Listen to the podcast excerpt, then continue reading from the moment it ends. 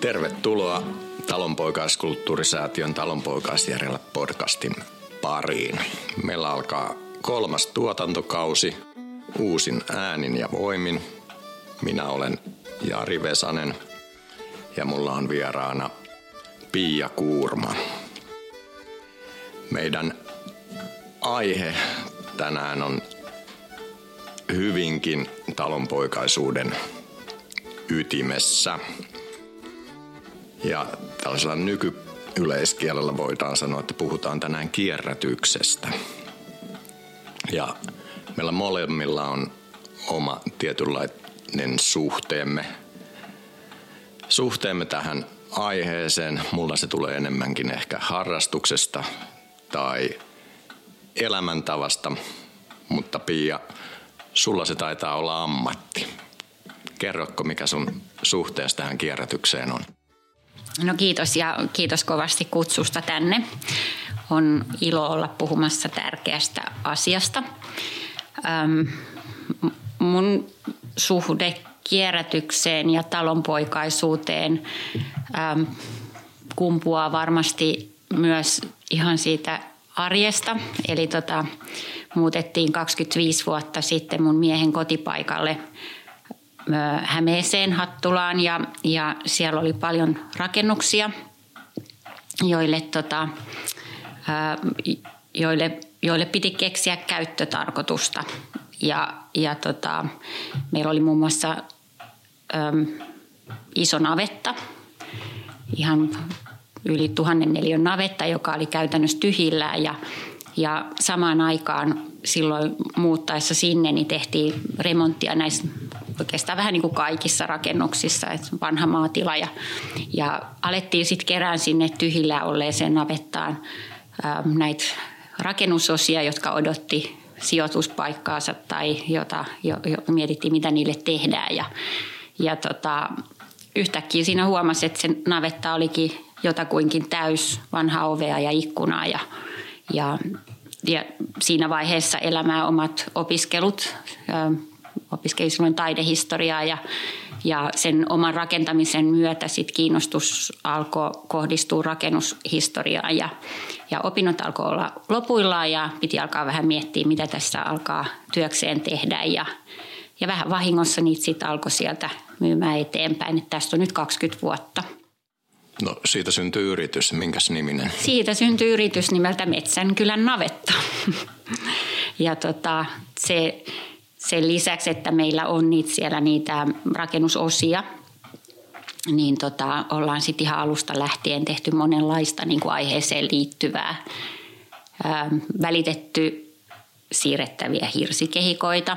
Nyt tähän mennessä reilut tuhat kappaletta ja ja tota, kerrottu osaajista, jotka on ammattimaisia vanhojen talojen kunnostajia ja, ja sitten myös matkan varrella on tullut kaikenlaista muuta. Myydään myös, myös tällä hetkellä oikeastaan enemmänkin tämmöistä uusiotuotettua, mutta vanhaan taloon soveltuvaa rakennustarviketta. Ja tota, mm, nimellä Domus Classica. Mutta sie, sielläkin on painopiste siinä, että kaikki maalit ja eristeet on luonnonmukaisia ja asiakas voi, voi tota, luottavaisin mieli niitä käyttää näin lyhykäisyydessä. Kyllä vaan. Ja mehän ollaan tutustuttu sitä kautta, että mä oon molempien yritysten asiakas johtuen sellaisesta sattumasta tai väärinkäsityksestä, että parikymmentä vuotta sitten rupesin siirtämään hirsi hirsitaloa ja tämä tila, jossa me nyt, nyt näin niin kuin tätäkin lähetystä nauhoitetaan näin, niin on edellisessä paikassa on ollut Kauhavalla maalaistalon, maalaistalon tupana. Sinne se oli rakennettu 1835, mutta se on jo siellä ollut kierrätystavaraa, sillä nämä materiaalit – on peräisin Lapuan neljännestä kirkosta, joka oli rakennettu 1749.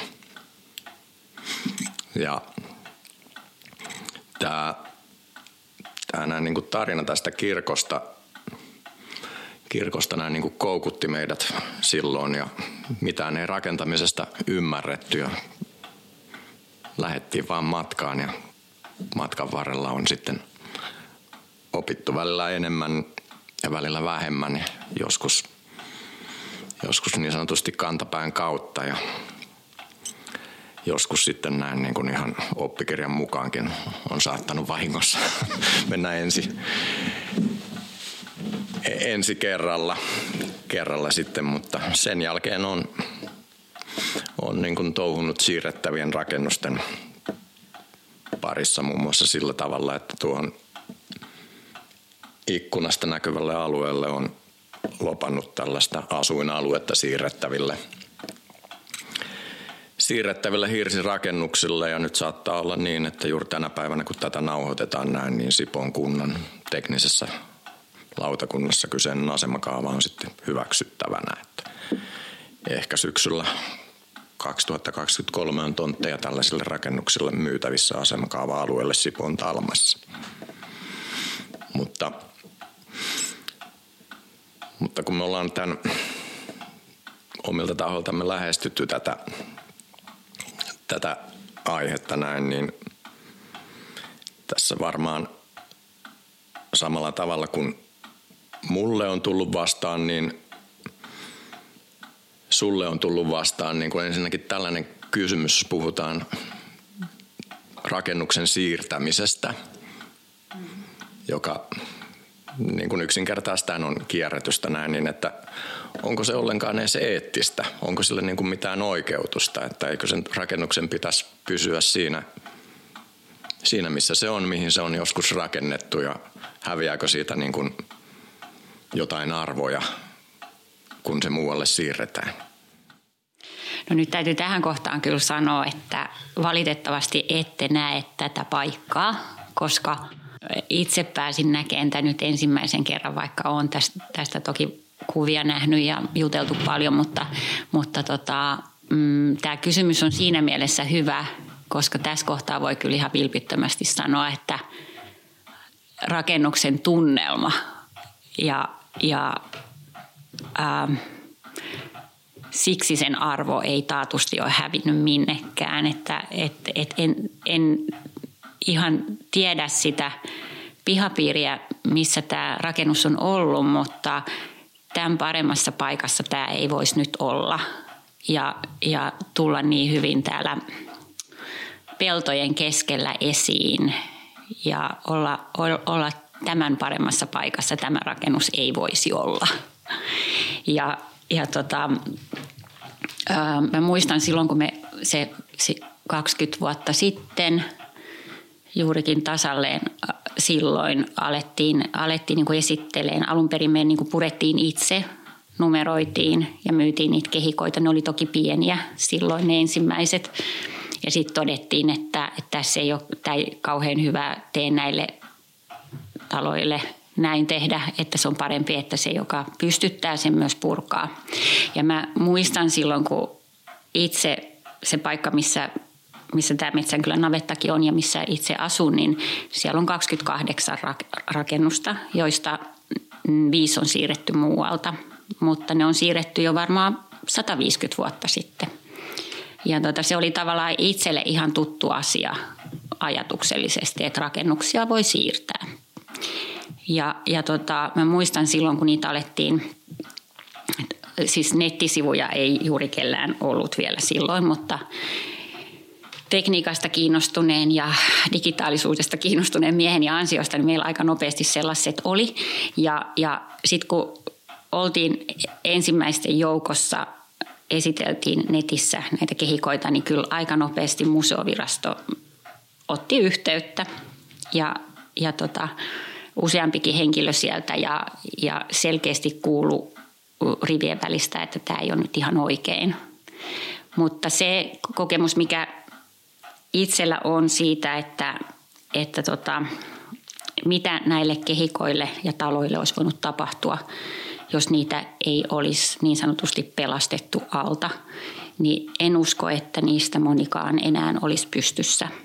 et, et taustat sille siirrolle on niin monenlaiset, että meillä ihmisillä on äm, yksi osa meistä arvostaa vanhaa, mm, 99 osaa siitä sadasta välttämättä ei. Ne näkee tontin, jolle ne haluaa rakentaa uuden talon tai, tai sitten joku talo on vaan jäänyt käyttämättömäksi. Siihen on joskus 70-luvulla rakennettu pihapiirin talo ja kukaan ei pidä sitä kunnossa eikä yllä sitä, sitä asumattomaksi jäänyttä taloa. Tai ne voi olla, ei ne aina ole edes asuinrakennuksia, ne voi olla aittoja, jo, jo, joille vaan ei kerta kaikkiaan nyt siinä elämäntilanteessa ei nähdä niiden arvoa. Tai siihen on ollut siis aika lähelläkin tässä, niin purettiin iso talo, koska siihen rakennettiin päälle tie. Et, et, Tämä ei ole niin kuin yksiselitteinen asia ja kyllä sitten niin kuin tutustuttuani näihin, näihin museoviraston edustajiin muutamia vähän paremmin, niin kyllä mä luulen, että se näkemyskin on vähän muuttunut. Ja varmaan just tämän tyyppisten siirtoprojektien myötä, mitä tämäkin on ollut, että hienoa, että tämä on ollut esillä. Että on niin kuin, nähdään muutakin kuin vain sitä, että nyt joku myy sitä vanhaa taloaan pois ja haluaa siitä rahaa. Että et, et se on ehkä siinä nyt sitten taustallakin ollut, että sen takia, että se raha olisi motivaatio myydä sitä. Me ollaan niin kuin, nyt kun me niitä välitetään, niitä kehikoita ja me itse siitä välityksestä ei oteta mitään maksua, mutta me yritetään nostaa myös niiden talojen myyntihintaa sen takia, että sellainen ihminen, jolla se on pihapiirissä, niin näkisi motivaatiota lähteä sitä myymään. Et jos niillä ei ole mitään hintaa ja sanotaan vaan, että voi tulla hakeen, kunhan vaan vie pois tyylisesti, niin, niin se ei motivoi esimerkiksi odottamaan sitä uuden talon rakentamista niin kauan, että se ehditään myydä, koska eihän ne hetkessä sit löydä uutta paikkaa. Ja myös se, että ylipäänsä vanhoja taloja osattaisiin arvostaa niille kuuluvalla tavalla, koska jos samantyyppistä, samanlaatuisesta puuaineksesta haluaisikin rakentaa uuden hirsikehikon, niin tuskin enää semmoista, semmoista mistään löytyy tai saati sitten veistää käsin vaikka huonommastakin puuaineksesta, niin kyllä se aika paljon arvokkaammaksi tulisi. No mulla on vähän tai enemmän kuin vähän samantyyppisiä sy- tyyppisiä kokemuksia tästä, että miten näihin siirtoprojekteihin suhtaudutaan ja se havainto on, että se on jonkin verran myönteisemmäksi. Esimerkiksi museovirastossa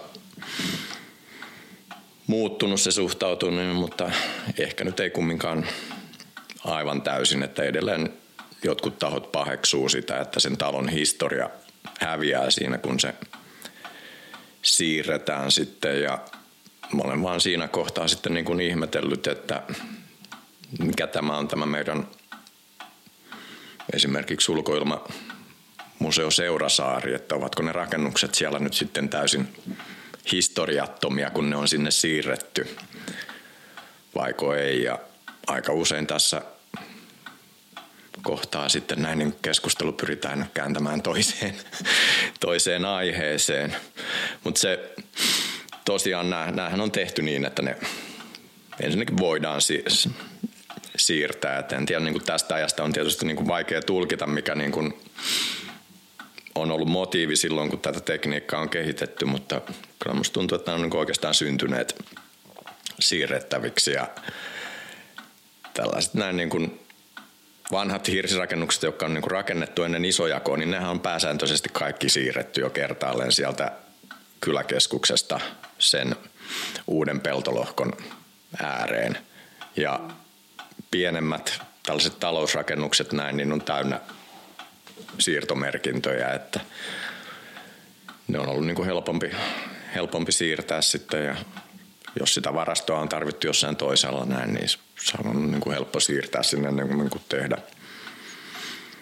tehdä u- uutta. Ja kyllä niin kuin, jos niin kuin pyrin palaamaan tähän niin kuin pääotsikkoon, näin, niin tämä kierrätyshän on niin kuin hyvin talonpoikainen tapa ollut aina, että materiaali on ollut kallista.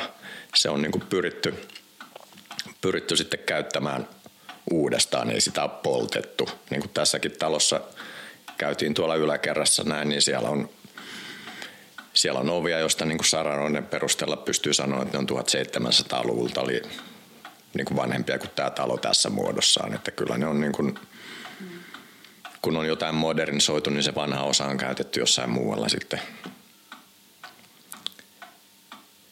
sitten uudestaan.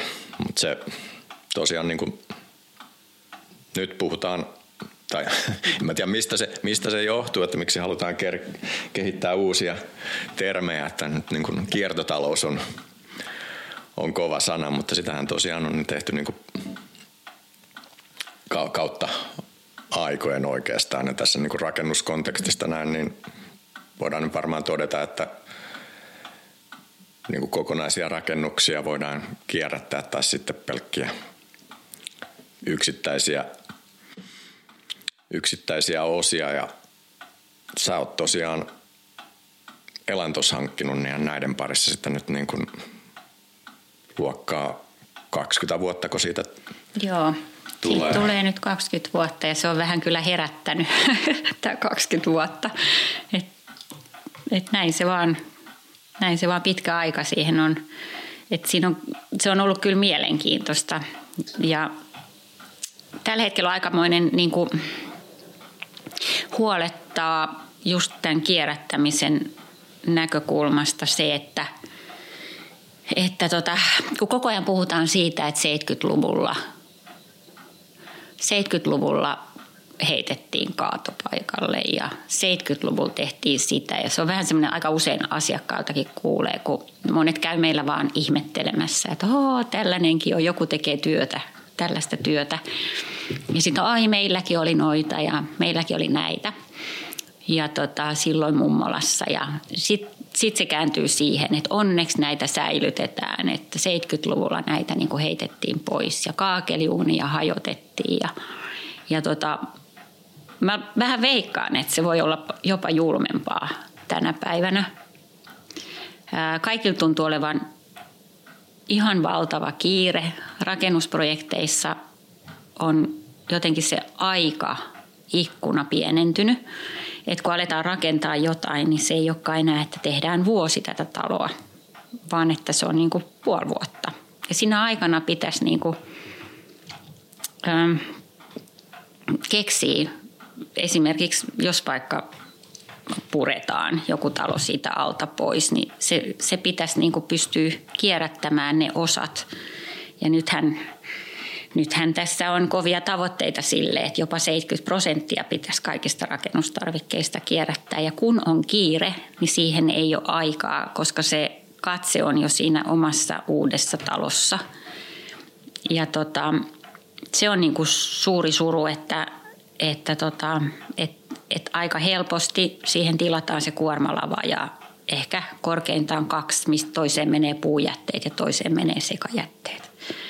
Ja tota, jotenkin tämä on nyt puoli vuotta pyörinyt mun päässä, koska mehän siis toimitaan yhden pienen liiketilan varassa eikä pystytä ottamaan vastaan sinne ju, niin kuin juurikaan nyt, jos joku tällä hetkellä tarjoaisi, niin ei, ei kauhean paljon ovia eikä kauhean paljon ikkunoita, koska paikat on jo ihan täys.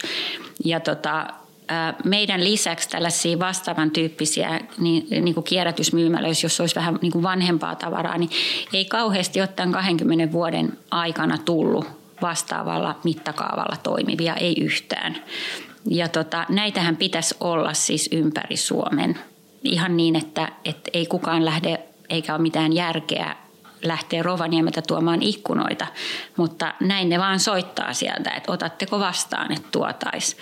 Ja monella soittajalla on niin kuin kauhean huoli ja hätä siitä, että heillä on ehkä tämmöinen omatunto, kierrätysomatunto, ja että tuntuu tosi pahalta heittää näitä pois, viettää tuohon lavalle, mutta mitä teen? Et eihän niitä pysty säilyttämään.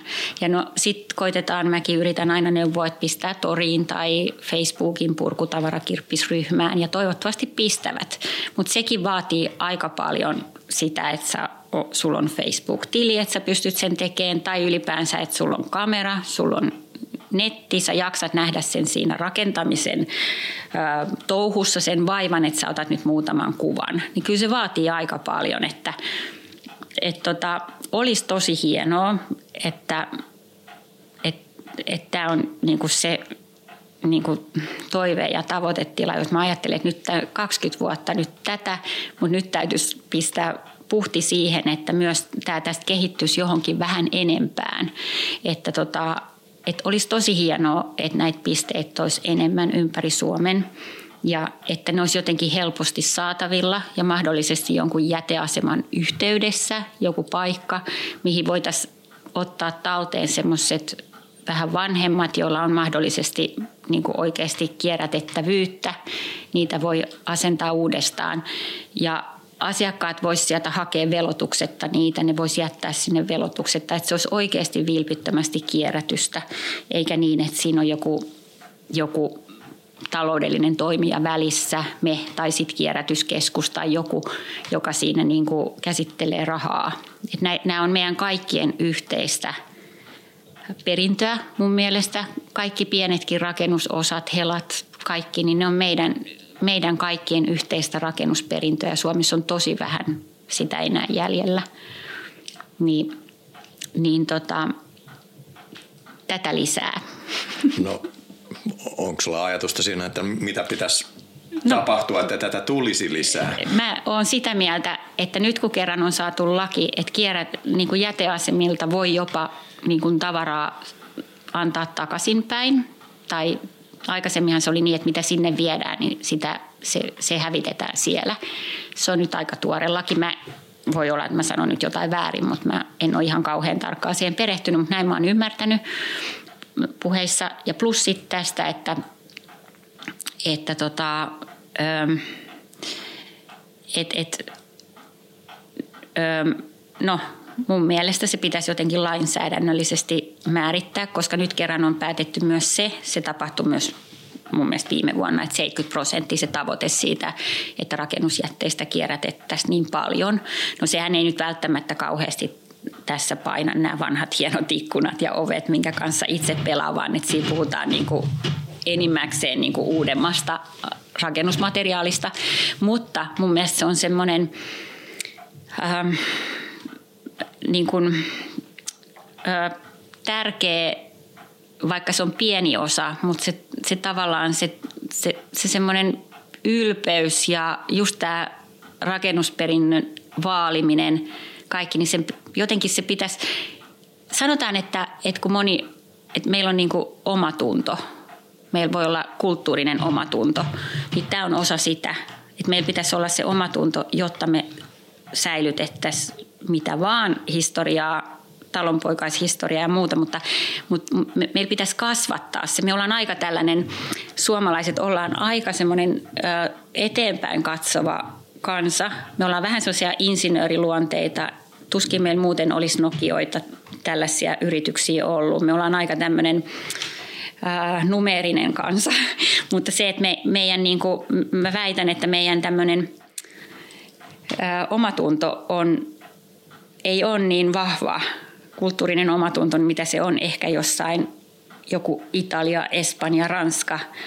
Italialaiset ei tee kuin yhdenlaista ruokaa, koska ne on aina tehnyt samanlaista ja ne on sitä mieltä, että se on maailman parasta. Tämä puuttuu niin kuin mun mielestä suomalaista. Me mennään aina kaikkeen uuteen ja me omaksutaan koko ajan muualta asioita. Me opet, opiskellaan kieliä, koska meidän mielestä se on jotenkin hienompaa kuin suomi ehkä tai jotain. Mutta mut se, että meidän pitäisi olla tosi ylpeitä siitä, mitä meillä vielä on jäljellä. Ja tää, nää, niin kuin vaikka tämä on vaan pieni osa siitä nämä meidän ovet ja ikkunat ja hirsikehikot, mutta että me voidaan meidän pitäisi jotenkin kasvattaa sitä. No niin, no nyt päästään siihen, mitä voisi tehdä. Niin jossain pitäisi jonkun päättää ja mä luulen, että niitä semmoisia mielipidevaikuttajia, niitä on varmastikin ja mä tiedänkin muutamia ja nyt pitää alkaa vaan sitä niin kuin ajatella tämä asia valmiiksi, mutta nämä jäteasemat, jotka toimii monesti tosi pätevästi, ainakin Hämeenlinnassa on hirveän hyvä jäteasema, niin se jotenkin pitäisi, pitäisi jostain lähteä sellainen esimerkkijuttu, että, että sulla on siellä joku tila, jossa, josta sitten tosiaan sitä tavaraa voisi saattaa eteenkin päin. Mutta ei ole ihan niin kuin selkeää tämä, että miten tämä käytännössä tehtäisiin, mutta, mutta toivoisin, että tästä syntyisi keskustelua. Meillä on, mä olen myös niin kuin 12 vuotta sitten aloittanut tämmöisen Facebook-ryhmän, kun pelastetaan vanhat talot ja siellä alkaa olla melkein 80 000 jäsentä. Ja mä että kun tämä, tämä aihepiiri tästä nyt vähän valmistuu, niin mä ajattelin, että niin kuin päässä ja vähän jotain ideaa, niin se voisi lykätä sinne. Ja siellä on varmaan ihmisiä, joilla voisi myös olla ajatuksia siitä, miten tämä voitaisiin toteuttaa. Voisi tulla sitä semmoista vähän niin kuin painostusta siihen, että jotain on tehtävä. No onko tämä sun mielestä enemmän niin kuin tällainen markkinoinnillinen tai viestinnällinen haaste vai järjestelmätason haaste vai molempia vai jotain ihan muuta?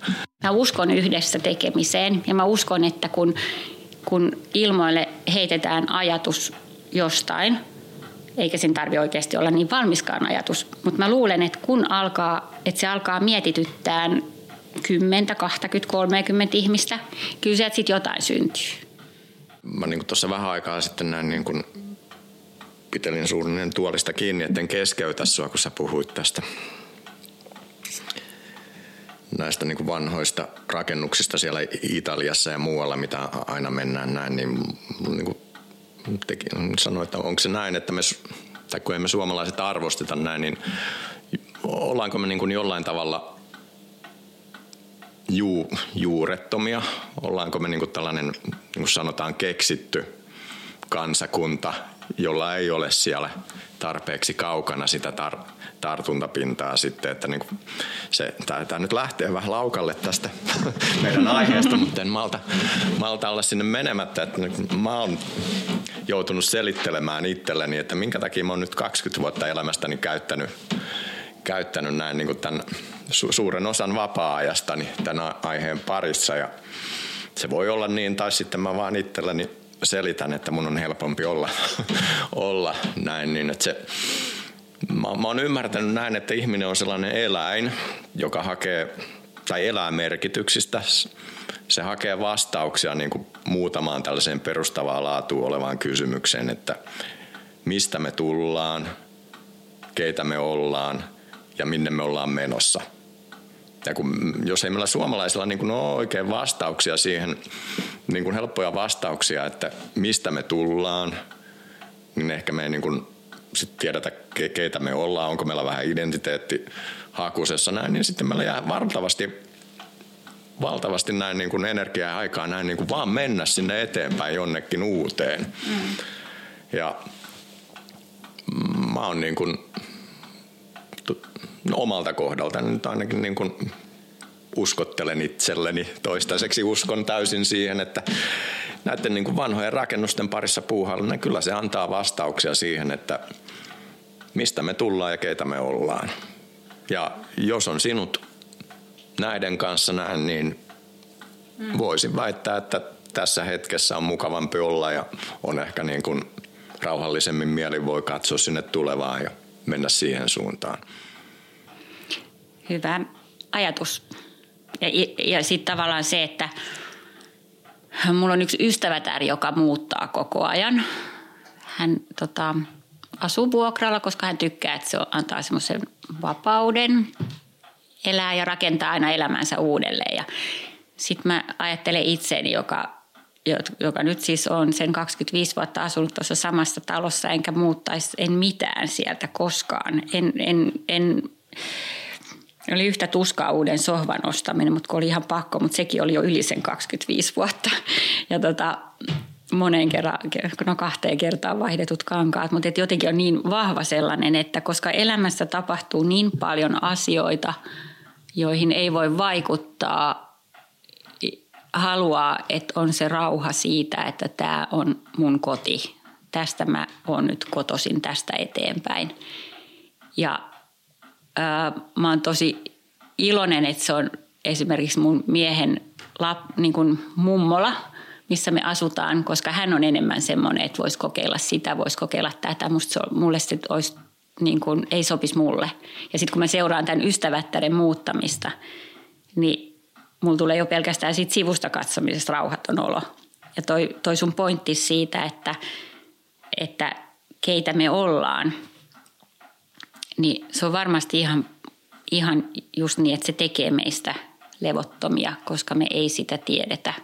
Ja sitten jos ajatellaan, että kyllä ihailen katso jotain, varmaan italialaiset on yksi sellainen kansakunta, joka on niin kuin yksi ylpeimmistä siitä, mitä he on.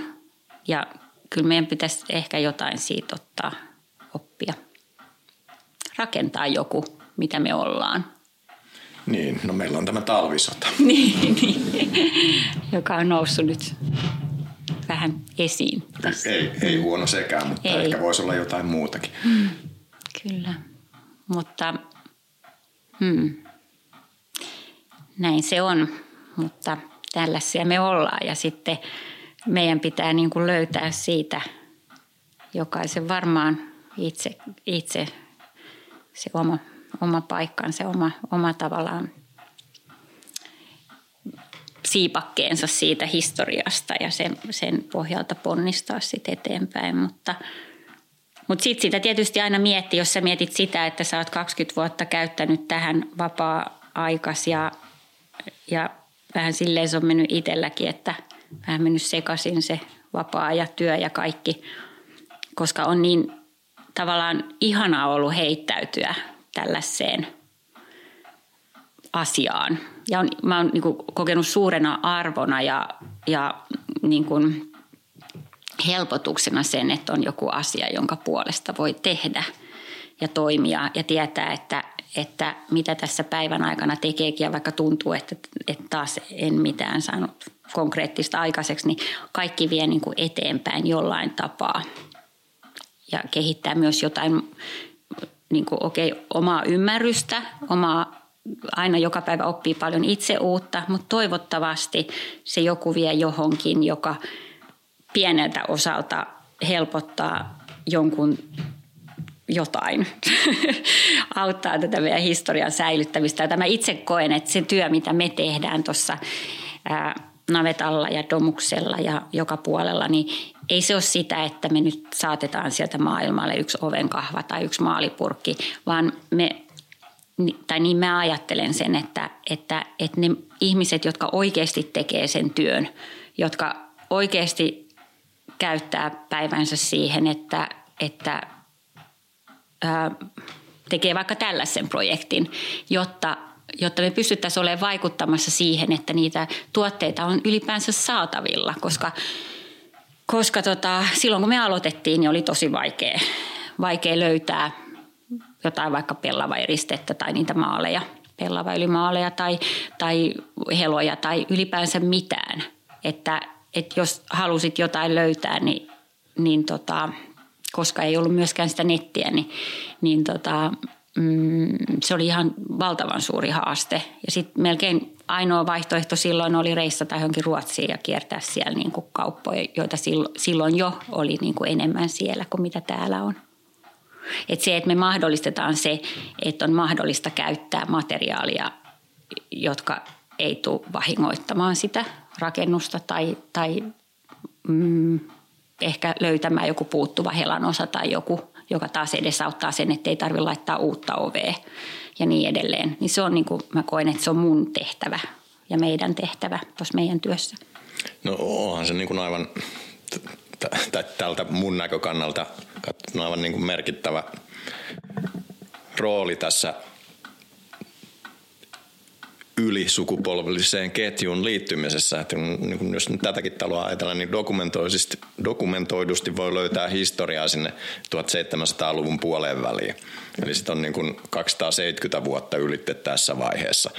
Ja jos sen arvon ymmärtää, niin tätä työtähän tekee sillä tavalla, että kyllä tämä nyt se toiset 250 vuotta tässä on, niin eihän niin kuin millään voida tässä hetkessä tietää sitä merkitystä, mitä on tällä on niin kuin sun työllä ja mun työllä silloin saati siis edes 20 vuoden mm.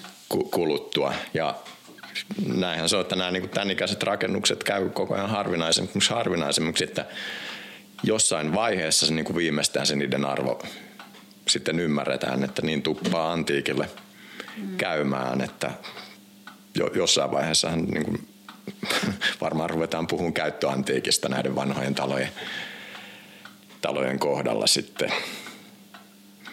Mutta jos me niin kuin, näitä maailmaa sylevistä eksentiaalisista kysymyksistä yritettäisiin hypätä takaisin vähän konkreet, konkreettisempiin asioihin näin, niin sä oot nyt ollut huomattavasti useammassa siirtoprojektissa sivusta katsot Janna todennäköisesti kuin minä. Näin, niin mikä on sun näkemys siitä, että onko jotain niin kuin reunaehtoja, että minkä tyyppistä tai kuntosta hirsikehikkoa niin kuin kannattaa harkita siirrettäväksi? Joo, kyllähän siinä, mm, mehän ei käydä katsomassa niitä kehikoita, mitä me laitetaan esiin ja esille sivuille, vaan mä yritän kysellä paljon ja pyydän kuvia. Ja tota, kyllä semmoinen lähtökohta siihen, että mitä, mitä niin kuin vähiten on kehikolle koskaan tehty, muuta kuin pidetty huoli siitä, että katto on kunnossa ja, ja tota, kivijalka korkealla, niin sen parempi kuntoisia ne on. Että mm, mitä enemmän sinne on lisätty lattiaan ja seiniin tavaraa ja tehty aukkoja ja uusia aukkoja, rakennettu kosteita tiloja ja, ja niin edelleen, niin tota, kyllä se sitten vähän herättää kysymyksiä siitä, että kannattaako, että kuinka, kuinka, niin kuin, kuinka paljon ensinnäkin joutuu tekemään töitä purun eteen ja kuinka paljon sieltä löytyy sitten piileviä ongelmia. Että, et, ja toki sitten totuus on, että niin kuin Etelä-Suomessa kehikot on, löytää helpommin ää, uuden omistajan kuin sitten taas pohjoisessa ja niin edelleen.